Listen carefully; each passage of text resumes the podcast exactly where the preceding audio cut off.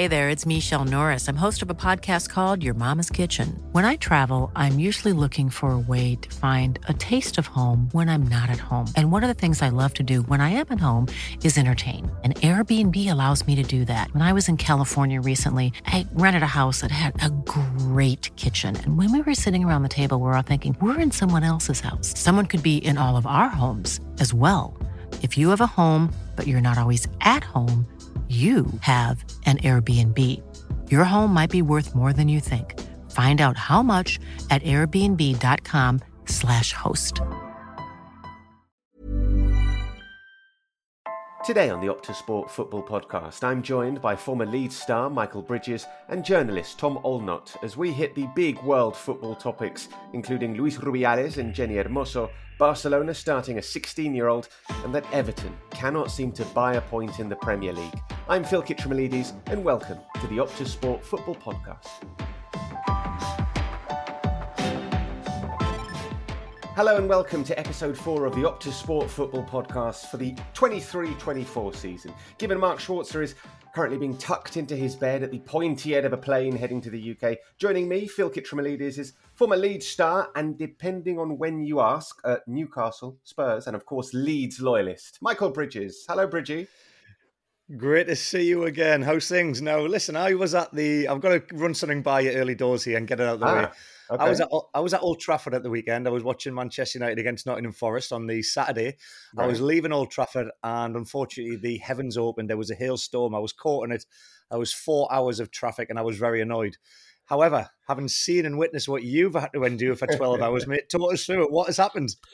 Ah, we're going straight into this. Okay, so on uh, Wednesday, I had the uh, bright idea to try and get myself a Rayo Vallecano season ticket. Uh, there were 612 of them going on sale at, at 10 a.m. And of course, Rayo Vallecano are the only uh, professional team in Spain and maybe even Western Europe where you can't buy tickets online. Uh, so you had to queue up. So I got to the stadium at 6 a.m. It opened at 10 a.m., the ticket office, and there were 280 people in front of me. I counted. And I thought, okay, this should be okay. And I didn't leave. I didn't get my season ticket until 6 p.m. It was 40, 40 degrees Celsius in Madrid on that particular day. There were no toilets. Twelve hour stint. Were, You're one heroic man. There were no toilets. I felt I felt like it was heroic. I felt like it was something that you know should be talked about, and I'm glad this is the first thing we're mentioning on the podcast today, Bridgie, because it was an odyssey, uh, and I'm glad uh, I'm glad it's getting the recognition that that it deserves. Um, we've started well. Good. Um, Bridgie's not the only one joining me today. Uh, I've got European football journalist Tom Allnutt uh, who um, I, I, know quite well. We uh, used to live here in uh, in Madrid, so um, good to have Tom on the uh, on the show. Tom, um, I was trying to catch up on some of the work that you've done recently, so I googled you, and it seems like you haven't filed any work for about three weeks. Uh, I've had. have you been on holiday? I wasn't expecting to have my work being analysed quite quite this early in the podcast. To be honest, uh, yeah, I, I mean, I've got a good excuse. I've just had a a third baby. So um, yeah, I've been uh, been off for a, for a couple of weeks. Wow! Yeah. But thanks, Phil. Thanks for you know highlighting that to my employer. Uh, very kind of you. Well, you sound congratulations, Tom. Yeah, congrats, man. You, you don't sound like in pieces, which is good. That bodes well for the for the rest of the podcast. So um, it feels like you're you're with us um, mentally and, and physically. We should also say, I think, with Phil that we, we can't have too much sympathy for him because he he does this every year with Rayo Vallecano. He queues up every year for the season ticket. He knows what this club is all about. So why are we? If he had any sense, he would find a different team where you can order a season ticket online, right? So I don't think heroic. Kind of, I, I don't think so. I brought it on myself, didn't I? Yeah. Okay. I knew I knew what I was getting into, but anyway, I'm excited because I, I get to use it tonight. Um, at the time of recording, we're recording on Monday and they're playing Atletico Madrid tonight, so I get to use it for the first time. I'm very excited. Um, because Phil, Phil, me last, me next question, and I'm staying on this topic. If they haven't got, if, if you don't have electronic um, access pad, what happens if you lose your season ticket, mate?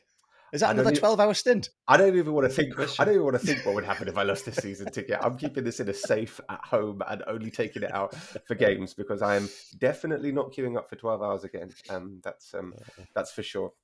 Um, Fantastic. We could, we're going to talk about football. Obviously, we've got lots of uh, Premier League action to discuss, La Liga action to discuss, of course. But we're going to start off uh, with a story here in Spain that I'm sure that you've seen or heard about because it has become a massive news story worldwide. Uh, we're talking about the president of the Spanish Football Federation, Luis Rubiales, uh, thinking that it was okay to kiss Spanish footballer Jenni Hermoso uh, after the World Cup final. Like I said, it's become a massive news story. It's getting really, really quite ugly. Luis Rubiales has been temporarily suspended by FIFA. He came out and gave a very belligerent, malevolent, unrepentant speech on Friday where he'd briefed the media that he was going to quit. He very much did not quit. He said five times, shouting, I am not going to quit. So he hasn't quit, but he has temporarily been suspended by FIFA. The Spanish Football Federation are meeting today, uh, an urgent meeting on, on Monday to discuss where on earth they go from here. I just want to get like your guys' thoughts and what what has the reaction been where where where you've been because obviously here in Spain it's been massive but it's sort of gotten steadily more important as the weeks as the week has gone on as the story has developed as there's been uh, various facets to it. And i think also the fact that people here have realized internationally this is a huge huge story which has given it more importance here in spain. So what's it been like in the uk tom? Well that was going to be my question phil. I wonder if if the kind of the the escalation of interest in this story in Spain has, almost been a reaction to the international coverage. Because it, it, sort of felt like initially this was a a story in Spain, but maybe something that might have kind of fizzled out with a weekend of La Liga, Real Madrid, Jude Bellingham, and then they would have kind of maybe quietly forgotten about it. But I think because it was such a huge thing here, I mean, it was literally not just leading the sports stories; it was leading the, the, the news the news bulletins on the radios. You know, the BBC News was leading with it at one point as well. Um, I, I, think people have been, you know, this is obviously something that sort of went beyond the World Cup, went beyond the football match, and obviously everyone realised this was a, a much broader issue. Um, I mean, was was your feeling that in Spain they sort of thought, oh wow, this is being covered much more internationally, we better get on with it as well? Yeah, I think so. And obviously, you, you have lived here before, so you've got a pretty good understanding of, of how things are covered here. And I think you're absolutely right. Had it not sort of escalated so enormously worldwide, there is a chance that it could have been sort of swept under the carpet. Obviously, Luis Rubiales wasn't going to apologise. He would probably have uh, kept his position because he is a controversial figure and he has had some pretty massive controversies in the past and he has somehow managed to survive them it looks like he's he's, he's not going to survive this but but yeah i think you're right had it not blown up internationally uh, we might be sitting here you know not even necessarily discussing it because because it's been sort of swept away bridgie yeah, but it hasn't, and I, I, can't understand how a man in his position doesn't actually understand what is right and what is wrong, and how it how it how he seems to think that it is it, it was almost uh, the right thing to do, you know. Uh, and and what I didn't like the the uh, moment when he's come out and everybody thinks he was going to resign. He said, "I will not resign. I will mm. not resign. I will not resign." Watching the footage made me feel sick because the the amount of males that were in that room applauding and clapping and you see the camera pan around, and there's you know the, the female ladies are they're sitting there and they're just looking around in disbelief at what is what almost like the you know we we were embracing what he he had actually done when there was no consent given. So um, I'm delighted that people are coming out and actually having a go, and you know the lionesses. Um, of England have actually come out and said they're in full support, and I think that's great because this this this um, I don't think this will go away until he has actually resigned and is being stood down or whatever is going to happen. And uh, like I say, a person in his his position, I'm flabbergasted because I I'm, i work for as an ambassador at Leeds United Football Club, and every season we get taken in, we get taken through the protocols um, with HR, and they tell us the do's and don'ts, the things nowadays that you are not allowed to do, and, and everybody is you know has got to abide by the the policies and the rules and regulations. And you know, some of the things when you are getting pictures taken with children, don't put your arm around them. Try to keep your hands by your side. Um, you can't just go up to the the staff members at the ground now and and, and embrace them uh, like people have done in the past. You've got to ask if they if they would like to be, you know, given a hug or a handshake.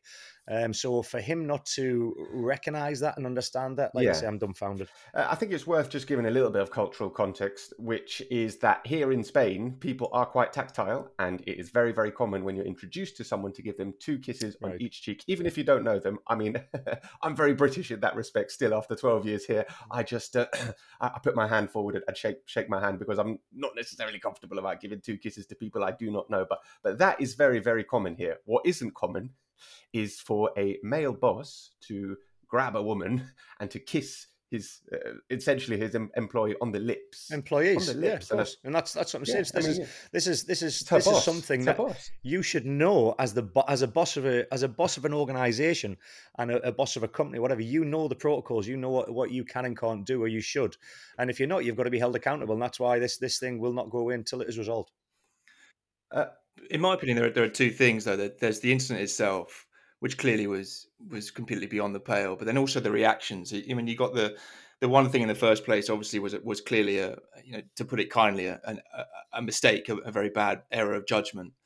But then for the reaction to be so strong and so ignorant and so full of yeah. mm, arrogance and, and a lack of awareness, I think is almost just as bad because if you kind of looked at it and said, okay, in the moment, you know, I got completely carried away. It was in a very emotional um, a very emotional time. You know, we were obviously clearly hugely uh, ecstatic about the victory, and I just got carried away, and it was it was clearly an error of judgment on my part. I'm sorry.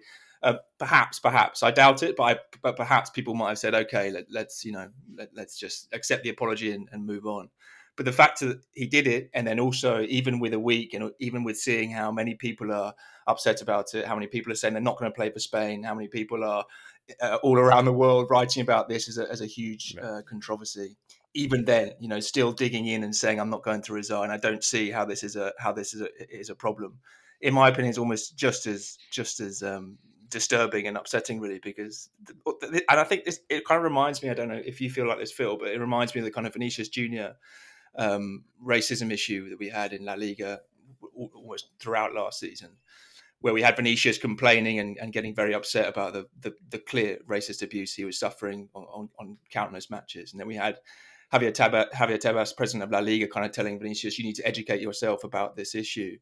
And it just feels like in, in Spanish football, there is this idea that you know on these on these issues that the victims are kind of the ones who are creating the the story and, and that's what we have here with with Hermoso as well because you know the federation is suing her. They're saying you're lying, you're creating this issue, you're, you're, you're fanning the flames. When clearly it's it's the other way around. And and I think you know at the end of the day, we, we we know that the error was there in the first place, but the way it's been handled has almost, in my opinion, been just as Tom, you've, just you've absolutely nailed it.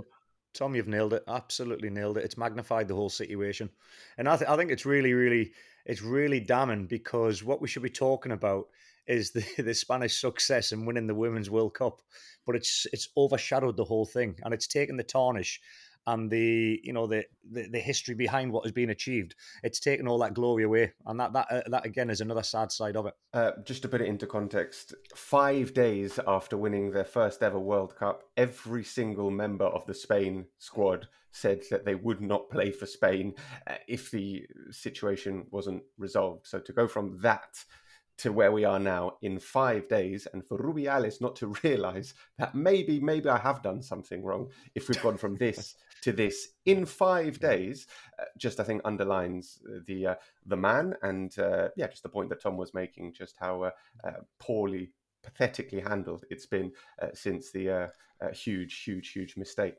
Um, one one final point, just yeah. quickly to make about the overshadowing thing is, is I do agree with that. I mean, I mean, obviously, it's a huge shame at this moment that the Spanish women's football team are not getting more attention, not more more analysis about how, how they won the tournament. But I do wonder if in you know 10, 20, 30 years time, people will look back on this and actually say, strangely, that that that kiss, that error of judgment from Rubiales, actually was the thing that did more for women's football in Spain or, or, women's football more generally than than actually the tournament itself. You know, I mean, there is a, a broader kind of issue, obviously, here about sexism in football and, and the progress of the women's game more generally. And I, I, saw a nice cartoon in, I think it was El País, that kind of said, you know, there was a, a, sort of an image of a of a young girl kind of talking to her, her grandma, and she kind of said, you know, tell me about how you won the World Cup. And the grandma kind of looks down and says, we didn't just win the World Cup, we won much, much more. You know, and I, and I wonder if maybe in 20, 30 years' time, yes, it's a huge shame right now for those Spanish players, of course, but maybe actually this issue will will bring hopefully, you know, the game forward in some way as well. Uh, there needs to be massive change at the Spanish Federation, and as you said, hopefully this will be some kind of catalyst. Whether it takes one, to ten years, we'll see. Um, let's move on and uh, discuss uh, some action that we saw in La Liga. We're going to start off uh, talking about La Liga uh, this week on the uh, on the podcast, and we want to talk about yet another Barcelona wonder kid. His name is Lamine Yamal, and he's 16. He played in Barcelona's uh, 4 3 win over Villarreal at the weekend. He started, it was his second consecutive start after being pretty impressive in their win against Cadiz the previous weekend.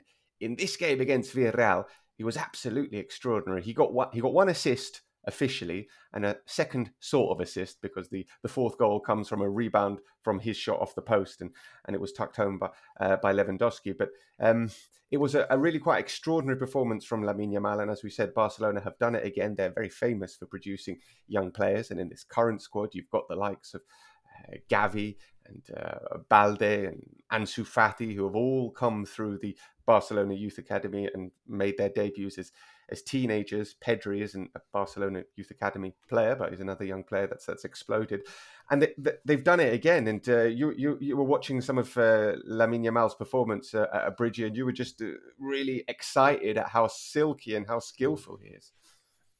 Yeah, there's nothing better than seeing a young talent with the uh, I say arrogance, and I mean that in the nice positive way. The arrogance of being able yeah. to handle a ball and dribble with it and play with a confidence that is just a joy to watch.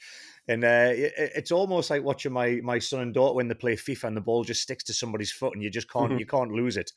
Uh, he, he, just glides with the, with that ball, and what, what I've got to say that the balance that he shows. No wonder they're all you know. There's been so many players that we've said over years, and, and you get you get this tag, oh, they're going to be the next such and such. You're going to be this it, it, the Messi tag is obviously going to come out, and we, we, it already has been. But he's just a, he's a beautiful player, and, and at such a young age, um, I, I, was I was lucky enough to be in the right place at the right time when I made my debut at the age of 16 and a half um, for Sunderland. There was a, you know, we were in the championship, we're in a lesser division. There was a bit of a, a I don't want to use the word pandemic because we actually have been through one of them, but at the time there was like a, a flu went through the club and there was a lot of, lot of lads were injured and I got my opportunity at a young time this lad has earned it off the merit that he is just an absolute superstar. Now, I wasn't. I was in the right place at the right time. I was ready. So that just shows to be able to do it at Barcelona. This kid is going to be something special, and, and it is a joy to watch. Anything that entertains me with the football mm-hmm. is Lionel is is Messi, and this kid has got has got got a, a bright bright future uh, perhaps given a, a, start in the last two games because uh, Raphinha was was suspended. I think Raphinha is going to find it very difficult to come back into the starting eleven, given given what we've seen from uh, Lamine Yamal. But yeah, Tom, like I said, it's just another one off the uh, La Masia production line. He's come straight into this starting eleven, hasn't looked out of place, and as Bridgie said, he's got that arrogance, he's got that confidence, which tends to be imbued in young Barcelona players that come into the starting eleven. They seem to all feel like, yeah, we we fit here, we we belong here. Yeah, I mean, he's got that kind of. Um, I know it's a bit of a cliche but when you kind of say that fearlessness, you know, of, of kind of sixteen-year-old. He comes into the team and he's not sort of overthinking it. You know, that's what I like. You can see with someone who's that young, they're basically just playing like they did two or three years ago with their mates in the playground. You know, he's just Street running football. at people in street football, enjoying the skills, enjoying kind of humiliating defenders, not just going past them, but kind of saying, "I'm here. Uh, you're going to have a really tough afternoon, all, all 90 minutes." You know, and he can go one way or the other. He's quick, but he's got got good feet as well. Um, I mean, I think he's, you know, he looks like he's got everything. Obviously, you know, we have to put in the the asterisks here. You know, it's very early days, um, and we have seen this before at Barcelona. I mean, notably, it feels quite like Ansu Fati, right? You know, two or three years ago, kind of coming into the team extremely young um, breaking almost every record in terms of you know youngest assist, youngest hat trick, youngest this, that, and the other. Um, and you know, two or three years later, it, it, it slightly kind of um, drifted for Ansu, you know, because of injuries, because of lack of rhythm, and, and that can happen. You know, it's obviously very, very early.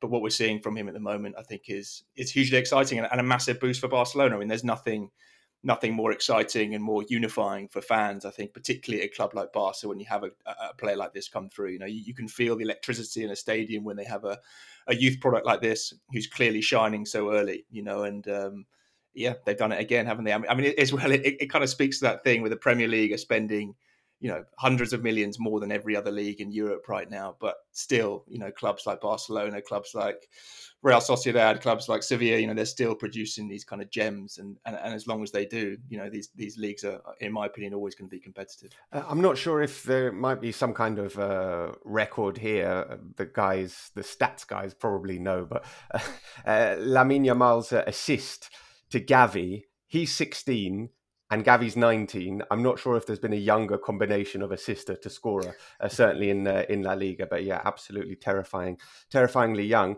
Uh, Lamine Yamal, by the way, suggestions here in Spain that he's going to be named in the in the Spain national team uh, this week for their uh, upcoming international fixtures because uh, he was born and raised in Spain, but to Moroccan parents, so he can play for Morocco. But if he plays for Spain in a competitive fixture, then they've got him locked in for the future. So suggestions that that is going to happen uh, this week. Let's see how Lamine Yamal gets on a lot of people here in Spain, and I've been reading a lot about him and listening to a lot of radio debates about him. People saying, you know, let's not get carried away, let's not get carried away, and then everybody's getting wildly carried away because it's it's difficult not to. So we're going to try and not fall into that trap. But yeah, felt that we had to talk about him because it was a really, really eye-catching performance from Lamine Yamal in what was a really exciting game, completely open, completely wild, and he sort of brought a bit of calm to that in the eye of the storm.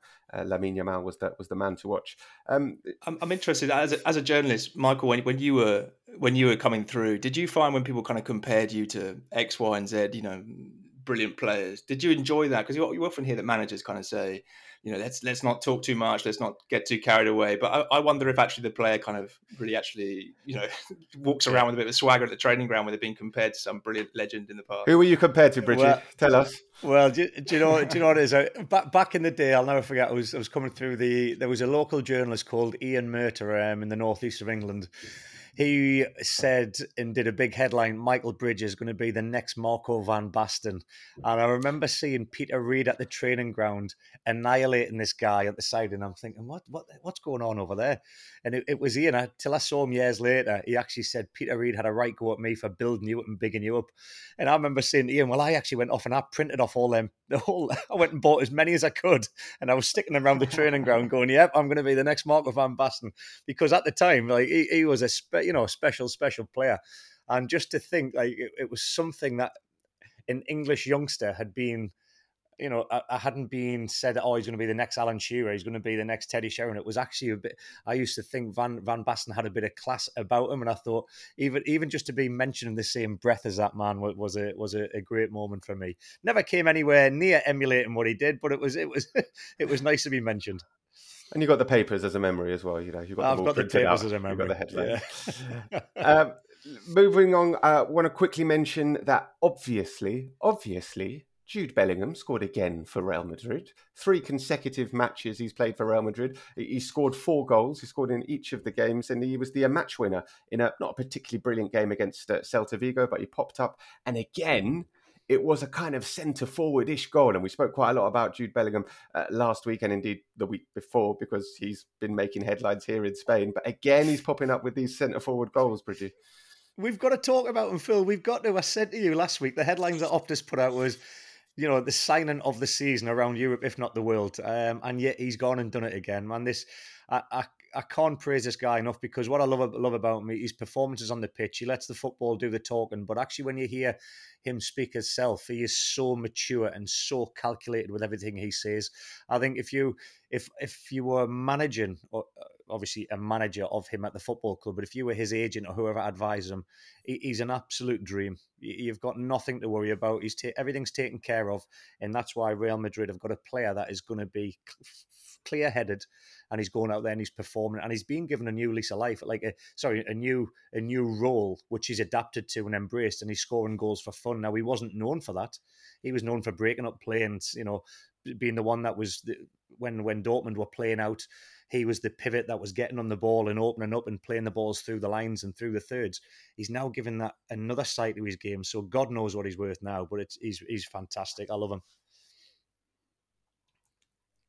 I think it's sickening how easily he settled into La Liga. Where, where, where are all the kind of you know stories about not being able to speak English, not being able to find his local you know chippy or whatever it is? You know, like he just literally is there. He's scoring goals straight away. Like I mean, I just think it, it's almost annoying. There's no kind of he's like that kid in the class who just like gets all the great grades like straight away. You know, he's just, good at everything.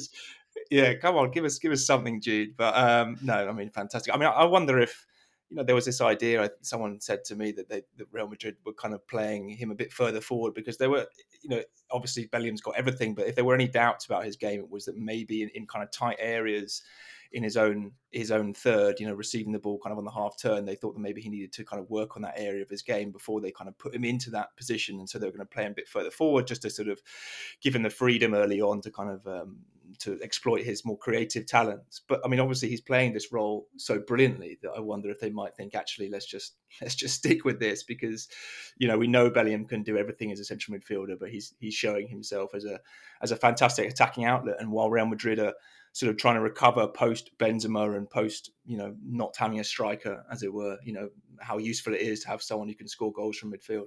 Certainly is. Uh, four goals from uh, his first three games. All three matches have been away from home as well. Real Madrid uh, play their first game at home next weekend. It's a local derby against Getafe. Make sure you, you stay up and watch that one to, to see the inevitable Jude Bellingham goal. Uh, that's uh, it for our look at La Liga. But after the break, we're going to be talking about the Premier League. Hey there, it's Michelle Norris. I'm host of a podcast called Your Mama's Kitchen. When I travel, I'm usually looking for a way to find a taste of home when I'm not at home. And one of the things I love to do when I am at home is entertain. And Airbnb allows me to do that. When I was in California recently, I rented a house that had a great kitchen. And when we were sitting around the table, we we're all thinking, we're in someone else's house. Someone could be in all of our homes as well. If you have a home, but you're not always at home, you have an Airbnb. Your home might be worth more than you think. Find out how much at airbnb.com/slash host. So it's the Optus Sport Football Podcast, and we're talking now uh, about the Premier League. Uh, lots for us to get through, actually, because there were some really, really uh, interesting storylines. Storylines. We're gonna we're gonna start actually, and don't worry, we will get to Spurs and Ange Postecoglou and his uh, fantastic. Uh, uh, what he's been doing at Spurs is amazing. We'll get to that in a second, but we're going to start with a slightly, perhaps, a story that maybe isn't the biggest, but it's an interesting one. Everton losing their first three games of the Premier League uh, without scoring for the first time in their history. Very, very proud uh, and traditional club, club, Everton, and this is their worst ever Premier League start. Now, I said on the preview pod with uh, with Mark a few weeks ago that when we were talking about who could be the first manager to get the sack, I I put the name Sean Dyche in as an outside suggestion simply because the pressure on Everton absolutely huge uh, coming off the back of last season's disaster. And the fact that they don't have much money to to change things around if, if they didn't start well well they haven't started well. They've started really really badly. And um, the pressure's already on Sean, Sean Dyche. It, it's incredible. I I mean the the one that gets me is that obviously the three games they haven't won, but they haven't scored a goal because unless you've seen the matches, you might just look at that result and go, "Oh, Everton, they're dead and buried, they're done and dusted." The chances that they have created, the shots that they have had on target, they're in the top. I think there were there was forty odd shots in the the matches. They're they're in the top five of shots and chances created in the Premier League just behind Man City. I think they're sitting second with the chances created. They just haven't been able to convert them. Now that that is eh, the, when you're a manager and you're looking at that coaching staff, there's a worrying side to it because you've got nobody that can put the ball in the net. But on a coaching aspect, you're thinking, hang on, my job is to get the players to get these chances in the final third. We can't put the ball in the back of the net.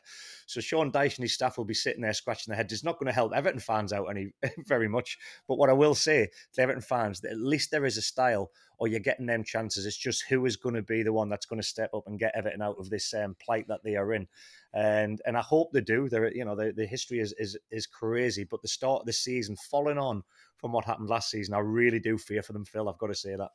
Uh, yeah, that's an interesting point that you made because looking at their xG across the uh, uh, the first three games, the expected goals has been four point five, I think, or four point six. Like they should they should Which have is scored. madness to think they haven't scored and particularly against Wolves, they they lost one 0 against Wolves. By the way, we didn't mention that the actual score, but they lost one 0 to Wolves. They really, really should have scored. Arnaut Danjuma had an unbelievably good chance through on goal. The Wolves goalkeeper, by the way, made one of the saves of the season as well when it looked like there was there was going to be a goal. So yeah, uh, in terms of creating chances, but if you don't finish them, you're going to be in, in serious trouble, Tom.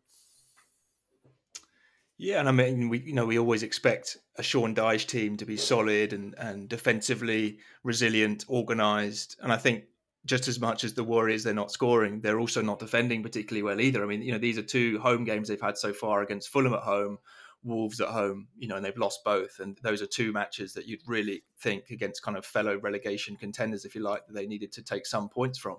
And then the one game against the sort of you know what we what we imagine will be a European contender. They got hammered by Aston Villa four 0 away. So, you know, what what are the weapons that Everton have? You know, I always think if you're going to stay up, you have to have something. It have to be maybe it's home form, maybe it's you know you score a lot of goals, maybe it's you're very hard to beat. I don't really see Everton with any of these weapons. You know, I don't think they're going into the fight with any guns at the moment, and you know it's hard to see it's hard to see where, where the enthusiasm and positivity is coming from. I mean, you know, they've hardly done anything in the transfer market. I think they spent money on one signing this summer.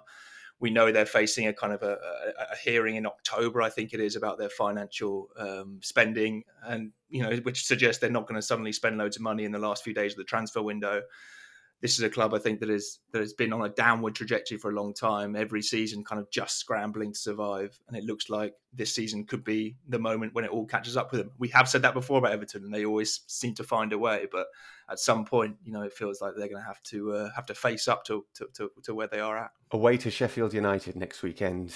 If they lose that, um, yeah, they will be in uh, really, really dire, dire straits. Uh, and uh, we'll see how long uh, Sean Dyche has got if they lose that. If they win, then, you know, it could be a catalyst to, to kickstart their season. Who knows? But difficult times for uh, Everton. Quite the opposite for Spurs. Forgive the uh, overly hey. cheery tone. You here, got very, but... very excited there, Phil. you know Your what? tone's you gone up a whole new level.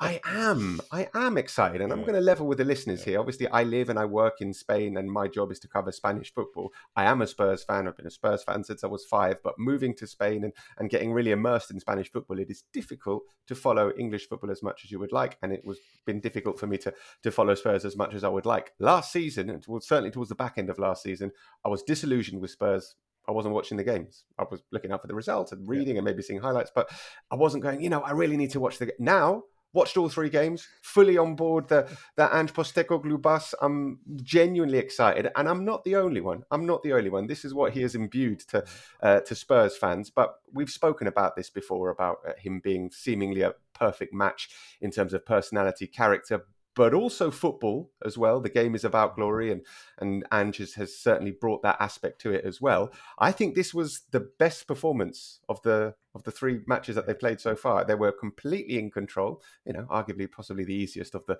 of the three games away to Brentford, home to Manchester United, and away to Bournemouth.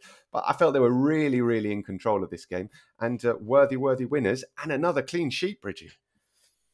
Yeah, that's that's the thing. It's the clean sheet. You know, Ange's known for his attack attacking football, the possession based style. I, I, agree with you, Phil. They, they controlled the game absolutely beautifully. You know, uh, dictating play when they needed to, and, and, and the opportunities were going to come. But for me, the impressive side of it is the, also the clean sheet. Yeah, I love watching the way Ange sets his teams up, and I was so happy when he got a chance in the Premier League, just so he could showcase. There were so many question marks in in years gone by you know, who is Ange Postecoglou? What is he all about? I've always had belief in this guy. I've always followed his career very, very closely because of the coaching pathway that I've taken myself, going through a different avenue of coaching in AFC to get my pro diploma rather than the UEFA. Um, I went through it and I saw what Ange was doing. He thinks outside the box, and you know everybody is seeing Ange ball. And the favorite part for me, when you know somebody is doing very well, the fans sing songs about you. Ange's got another song sung about him. My favorite, it's Robbie Williams, the Angels song. We're loving Ange Ball instead. It's just, uh, uh, it's it's it's just brilliant. So I, am delighted for him. And, like you say, for Spurs fans this season, win, draw, lose, they're going to have smiles on their face because of the football that you know that Tottenham fans have been thrive starved of for the last two seasons, two or three seasons. Uh, you can keep your Pochettino, Conte, and Mourinho, and even Christian Gross. I'm loving Ange Ball instead. Yeah, it's a it's a terrific chant, and I think it is indicative of how Spurs fans are, are feeling and have taken very much to um to Ange. Phil, before we bring Tom in here, I just want to ask. Uh, uh, I just want to mention another thing as well. What I, what I really admire about him, it, the way he's able to handle the media. Um, be, you know, he, he's a very, very tough character. He, he, he does his homework. He does his research. There was a great moment though the other the other day. I was watching Joe Cole was asking him a few questions about playing with these inverted fullbacks and he'd getting them into the midfield and he can open up the passing lanes out to um, Son and Kulusevski by narrowing off. And um, he said, "How are you doing it without giving too many secrets away?" And it, it, it was just a lovely response from me. He just said, "I'm just copying Pep, mate." Uh, and straight away he just nullifies the situation. He's a he's a very very smart man in that regard. You know, he wins he wins people over with his with his humour, which not many people see that he has that side as well. Uh, we're going to hear from him in uh, just a moment because Optus Sport spoke to uh, after the game, and uh, we'll, we'll, play you what he said uh, in just a second. But yeah, Tom, I mean, the, the, the transformation around Spurs has been uh, pretty monumental to see. I mean, you may or may not have certain affiliations with the Tottenham as well, so you personally will be very happy to see it. But also, you cover Spurs as well quite a lot for the Times, and and from a professional point of view, and, and seeing how they're performing, this was another really strong performance.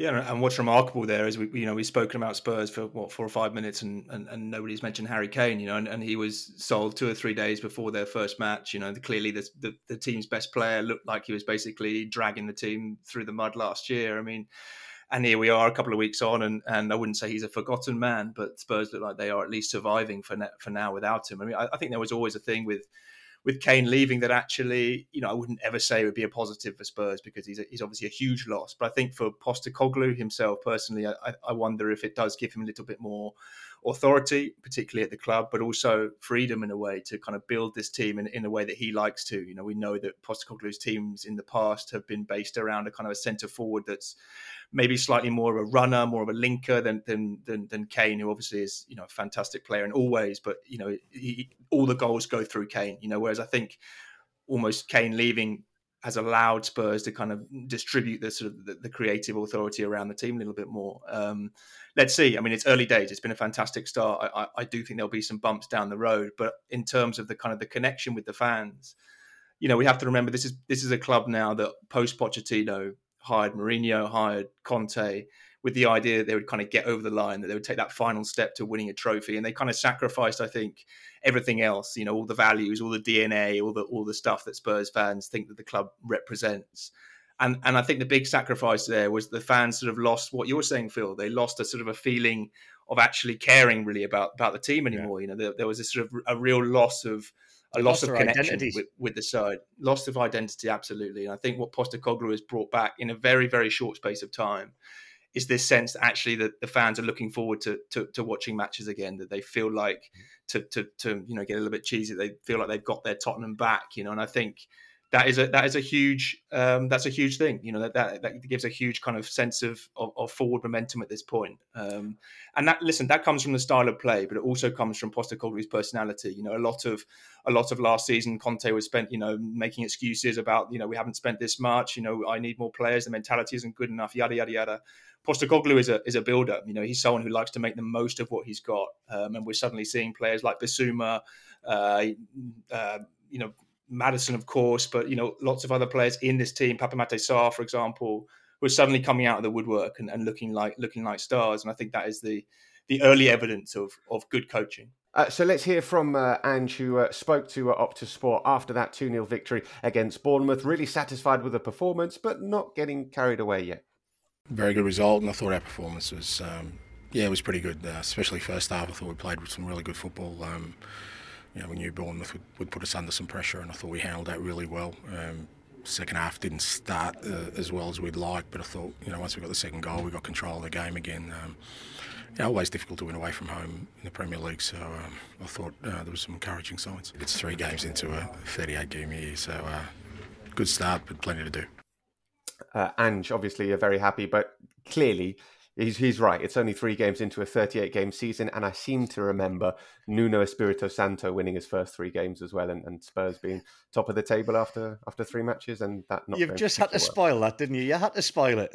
I, I, think we need to be realistic here because it could come back to haunt us. But uh, but yeah, it's it's gone very well uh, so far. Uh, Tom, you mentioned someone that I think it's uh, important for us to discuss because it was another big performance uh, from James Maddison, and uh, Optus Sport also spoke to Ange about that player after the game there was wasn't anyone happier than me when we got him. I was delighted. I, I, and to be fair, I, have even sort of, you know, not I wouldn't say surprised, but I'm overjoyed at the footballer I've got. You know, just the and you know just the way he's embraced the whole club.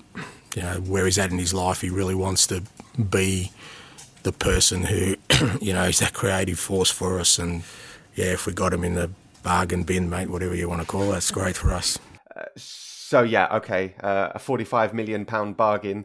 I think he is a forty-five million pound bargain, to be honest, because uh, the way he's slotted into this Spurs team, Maddison has been has been a, a terrific buy and genuinely someone that Spurs fans can get excited to watch, and he seems to understand what the what the manager wants of him so far. Yeah, I mean, it's hard to remember a kind of a player looking more well suited to a club and, and a club more well suited to a player than, than James Maddison. I mean, it, it, just seems like the perfect fit. Um, you know, he slotted into that position. Spurs were really needed creativity last season, and and he is now, you know, providing that. I mean, I think Spurs, ever since they lost Christian Eriksen, have been crying out for this player and Maddison has, has, just really hit the ground running. I mean, I, I, mean, we all know what a fantastic player he is, but I also think that he's bringing a sort of sense of leadership to this Spurs team. You know, it, without Harry Kane there, Son has been made captain by Postecoglou. Uh, Maddison is, is one of the vice captains. And you know, I think you can see that on the pitch. You know, he, he's he's directing players not just with his passes, but also with his voice. I think you know he's a massive, uh, very charismatic presence in the dressing room. I mean, this is just a, a real sort of Tottenham through and through kind of player, right? And, and I mean, you know, the fact that they got him for sort of 40, 45 million when you're looking at other midfielders were going this transfer market for, for over 100 million, I think it does look like a bargain, you know. I think Spurs have got a, a fantastic signing. He's 26. He's got a lot of years still left in him and uh, yeah, I mean, I, I, I think he's a he's ready made for Spurs to be to be a fantastic player this season. Do you know what he is, Tommy? He's actually the I'm a, I'm a proper stats geek. I love looking at stats of touches, uh, you know, goal the, the goal XP, the heat maps, and things like that. He, he, he's only been involved a short time with Tottenham Hotspur, and that game against Bournemouth, the the touches. If you have a look at the, the, the map of where he got his touches on the field, they were scattered everywhere. He had the most touches that he's ever had in a defensive third of the field, as well as the attacking field. Um, and Ange's given that license to go and be, a, you know, all go and get us the attacks and go and get us the assists and the goals. But also, we need you to be so vital in getting the ball and playing through the thirds at the back. And the amount of times you saw Maddison get the ball and spin out from the the you know the back the back four, the midfield three, was absolutely brilliant. The way the way he's able to turn and shift his body and know where the, the player in the contact is coming from. That that is the sign of a, a, a, quality player. And he's 26. The energy levels to be able to do that is also scary. He looks so lean and a man with a purpose. So for me, when you've got a player, when Ange's got a player like that at his disposal for the price they got him for, and he did have a laugh saying it was a bargain, he knows down deep down that that is an absolute snip um, for what they have got. It certainly feels like that, doesn't it? Um, forgive us, listeners, for dwelling so much on Spurs. Obviously, we're not doing it because we're Spurs fans. This is an Australian podcast. It is an Australian manager in the Premier League, and he started absolutely brilliantly. So we, we, we had to give a, a, decent chunk of the podcast over to uh, to Spurs and, and discussing what's gone on so far. Seven points from nine. It's a good start, but still 35 matches to go. Um, speaking of being fans of. Uh, of teams. The executive producer of the podcast is a Newcastle fan, and he very noticeably left off the running order uh, Newcastle's game against Liverpool at the weekend, which uh, ended in a 2 1 victory for Liverpool. Fortunately, uh, Bridgie, you were there. You were at St James's Park to, uh, to witness the game, so we can go really in depth on how Newcastle managed to managed to lose this game after Liverpool lost Virgil van Dijk uh, early on to a really quite bizarre red card. Um, I know you've got some strong feelings yes. on this. I, I heard I've, a lot of people I've talking got... about this red card. I couldn't believe it was a red card when I saw it. I wasn't watching the game live. I went back and saw it, and I said, "That's the red card. That's that's really quite strange." Well, well, this is my moment. This is where I'm going to upset all Newcastle United fans, and I'm going to upset a lot of Liverpool fans as well, because the red card for Virgil, Virgil van Dijk if that's a red card, the game is gone. I thought that decision was an absolute joke. Now, Virgil van Dijk might be in a lot more trouble because of the verbal abuse he gave the referee and the fourth official as it happened.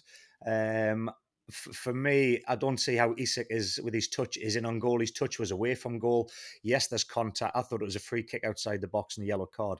However, the referee had an absolute shocker before that in the first four minutes of the game when Trent Alexander Arnold kicked the ball away or threw the ball away. That's a, an automatic booking these days. And about a minute later, Anthony Gordon goes past Trent Alexander Arnold with absolute ease. And Trent's only got one thing to do. He puts his arm across him in just around the neck, uh, above his shoulders, and blatantly brings him down. I call it a cynical foul, which for me is a straight another yellow card. He should have been red carded there. The referee bottled that moment of the game because it was so early. Um, and he, he, you know, it, it, it, sent Newcastle fans absolutely furious as well. It did in the sideline. However, I felt for Liverpool for the red card with Van Dijk. Uh, and there was a huge stat. This is Newcastle fans are talking about wanting to be title contenders this year. The, the the stats that are against Newcastle, they lost to Liverpool twice last season. They lost to most of the teams that finished above them, and as as that tends to tends to happen. So they had an opportunity here against ten men at home. They're one 0 up against Liverpool. You're thinking can we change the record books? Because Liverpool had already won nine games in the past against them. They'd drawn four, they'd never lost. In the biggest stat that came out of this one, I knew I told you I was a stats man. Eight times in the Premier League that Newcastle played them at home, Newcastle had led four times and they'd never won. This was the fifth time that they'd led. And look what happened. Liverpool found a way. So there was two big moments in this game that changed it it was the substitutions for me. Newcastle couldn't find a way to get the second goal. He took off Anthony, Howe took off um, Anthony Gordon, who was having a field day against Trent Alexander because he was already booked. He couldn't touch him. He came off and Harvey Barnes came on. Not a bad substitution, but he didn't impact the game. Jota came on for Liverpool, Nunez came on for Liverpool, and Harvey Elliott came on. The three players completely changed the game because they went. Elliott gave them defensive security and Nunez and Jota played on a, a, up front with Salah, and the pace of them was so dynamic. Newcastle, it, it, turned into a basketball game at the end. It was almost like looking at ten against ten. So Newcastle have got this only got themselves to blame because the the, the opportunity they found themselves in front of could have changed all the record books, and sadly they couldn't do it. And I saw a different side to Liverpool having to play very defensively um, instead of pressing and they found a way. Now that is the sign that Jurgen Klopp, um, that's where he uses class, his managerial skills. Uh, we uh, heard we heard we heard Eddie Howe after the first game when they beat uh, Aston Villa five one, and uh, he, I think he said the, the phrase, you know, we we can dream, we can dream when asked about potentially challenging for the for the title. Back to back defeats against City and Liverpool, narrow defeats, and certainly, um, you know, uh, in large parts of both games they actually did all right. Uh, do you think that's subdued them, Tom, in terms of the euphoria that was surrounding Newcastle? Do you think that there is a chance that they could push for uh, the, the, the title, or is this a bit of a reality check? No, I don't think so. I mean, I, th- I, think against City, they they played pretty well. I mean, there's no disgrace in losing one 0 to City, and I think this match they let it get away from them. I mean, you know, it, it's one of those kind of games where I mean, Newcastle aren't necessarily a young team, but it, it felt like a sort of almost a bit of naivety. Um, you know, a side who are still kind of getting to grips with with leading in these kind of big games against big opponents. You know, there's you have to basically finish them off. You know, and that's the key with Liverpool. If, if you're if you're one 0 ahead, you know, there's ten minutes to go, whether it's eleven v ten or eleven v eleven, you know they've they've got a chance. They've got the players who can who can who can who can find a moment, and that's what happened. You know, Salah plays a brilliant through ball, and Nunez, you know, hits the far corner. I mean, I think we should say two absolutely fantastic finishes. You know, from a from a striker, there've been huge question marks over. You know, massive fee. No one's quite sure if he's going to end up being, you know, the the next, uh, you know, Luis Suarez or the or the next Roberto Soldado. You know, and and this showed, you know, that what Darwin Nunez can do. I mean, I think we know he can run. We know he can uh, jump and head and, and bring other players into play. The kind of the big asterisk with him has always been can he can he finish? You know, can he show that kind of ice ice cold in his veins when he kind of gets in the box. And if he can provide this kind of ruthlessness for Liverpool, then they've got suddenly a, a, a brilliant brilliant striker on their hands. Um, I think as a to be honest, you know, to go to your question, I think it's more of a, a big result for Liverpool. It's, it's, a landmark kind of statement performance from them. I think Newcastle will be fine. I think they'll be up there. I don't think they're going to win the league, but I think they'll be right up there this season for Liverpool, it's the kind of result that provides belief, you know, provides momentum. You know, they've had a shaky start on the pitch, definitely a very wobbly start off the pitch. This is the kind of result that could really kind of unify the team again. Um, you know, to come come from one 0 down with ten men and to win this match with a striker coming off the bench and scoring two goals like that, fantastic, fantastic result. And uh, got to, got to give a, a quick a, a real springboard out. for them got to give a quick shout out as well, Tom, um, to the goalkeeper Alisson because at one end of the field, Nunez was obviously, like you say, world class finishing. There was some saves in this game from Alisson which were absolutely incredible, especially a one from um, Miggy Almirón on a volley. So um, how he saved it, I don't know. Matip has still got his hands on his head, looking at his goalkeeper in disbelief, going, "What have I just witnessed? One of the greatest saves um, in, in Liverpool's history." That, and then get and then getting back to the to, to Darwin Nunez. I've, if Tom mentioned there, I've questioned in the past the amount of chances that he was in last season in the same position as he found himself in at St James's Park in the Newcastle game, and he, he I was always questioning how he was dragging so many shots wide. He didn't seem to have that contact on the ball. It just wasn't happening from. His pace is dynamic, yes. He, his movement is brilliant to get in the position, but I always questioned his return rate. Now, this moment in this game, the way he came on and did that with the two finishes, that Nick Pope had his angles absolutely spot on. They were they, they weren't inch perfect. They were that strike was millimeter perfect. This this for me now has said that Nunez has arrived in the Premier League and um, he can go on to a whole new level from the confidence that he's gained from this game, even considering that he didn't start the game. He's thrown the gauntlet down to the manager and the rest of the strikers in the Premier League to say, you know, I'm here and I'm I'm going to be up for this golden boot this season. Um, quickly, want to also get your thoughts on uh, what happened at Old Trafford because you were there to witness Manchester United come from 2 0 down to beat uh, Nottingham Forest 3 2. Boy, they needed that, Bridgie. Yeah, they certainly did. The protests were there. It was a very strange atmosphere going to Old Trafford. Um, you could tell there was a lot of tension with all the things that have been going on off the field for them, um, with obviously the ownership and uh, and, and um, other things with with with a player. Um, but and in the results, obviously, the start, little stutter at the start. But what they did do, four, four or five minutes into the game, they're 2 0 down, and I'm in disbelief. Uh, the player Awoniyi, who you know scored in seven successive Premier League games, first I think uh, the only other two African players to do so was Adebayor and Mo Salah. So he's in he's in top pedigree. This guy, um, and Nottingham Forest can't wait for the window to shut any quicker, so they can keep a hold of him. I think we might see Johnson go um, out from Forest, but they they had a 2 0 lead at Old Trafford, and the gauntlet was thrown down. The questions were asked by the fans: What are you going to do now? Manchester United then absolutely controlled the whole game. Um, and I just got a sense that some we were going to witness something special, and we did. And it was Bruno Fernandes, obviously, that got the penalty, the deciding moment. Um, with another VAR decision where I felt was the right one. I do think that Bruno Fernandes would have got the ball. Um, turn of the goalkeeper didn't come out when there was a red card for Worrall but there was a special atmosphere. Now, a special atmosphere after that. However, the protest, there's still a lot going on. But I think that result for Manchester United, the way they showed resolve, they didn't go under in front of their home fans when they could have so easily done so because the atmosphere was so toxic. They found a way to put a smile on their their, their fans' faces, and they played with it. I've got to say, the tactics were brilliant. And Cooper will be in disbelief and be absolutely gutted that his team did just sit back and allow Manchester United to dictate play. Uh, interesting looking game next week, Tom. Arsenal against Manchester United. Yeah, I mean uh, that's that's the one, isn't it? We kind of think we'll get a much better gauge of where United are at. I mean, it has been a, a shaky start from them. You know, obviously that sort of really dis. I mean, they won, beat Wolves, that played terribly, lost to Spurs, and then you know you can look at it either way, can't you? That game against Forest, they the heroic kind of trademark comeback from United, or you know you were two 0 down to the team that can't win away from home. Um, so yeah, I think next weekend against Arsenal, you know, they need to step up at least you know two or three levels if they're going to compete at the Emirates. But it'll be a, a game which tells us a lot more about where Manchester United are at. Uh, they've got a really strong home record, uh, Manchester United in the Premier League. They're unbeaten since uh, since Brighton won there at the start of uh, last season. Away though. Um, it's not been the, the same case, and obviously on their last trip to North London, they were they were beaten by Spurs, and feels like that next trip to the Emirates Bridge is a, is, is a big one for both teams as well, isn't it? Yeah, it certainly is, and a, a, game a game that we've thrived on and relished in the past. When I've looked at it, you know, bring back the days of Roy Keane up against Patrick Vieira in the tunnel before the ball was even kicked.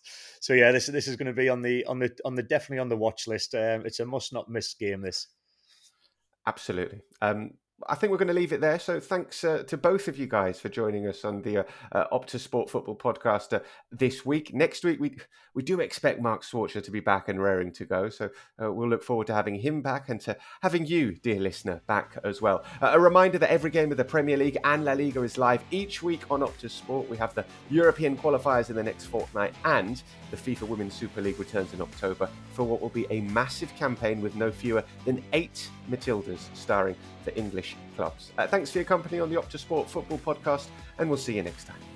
And through it all, we'll play the way we want to, with big edge past the car blue.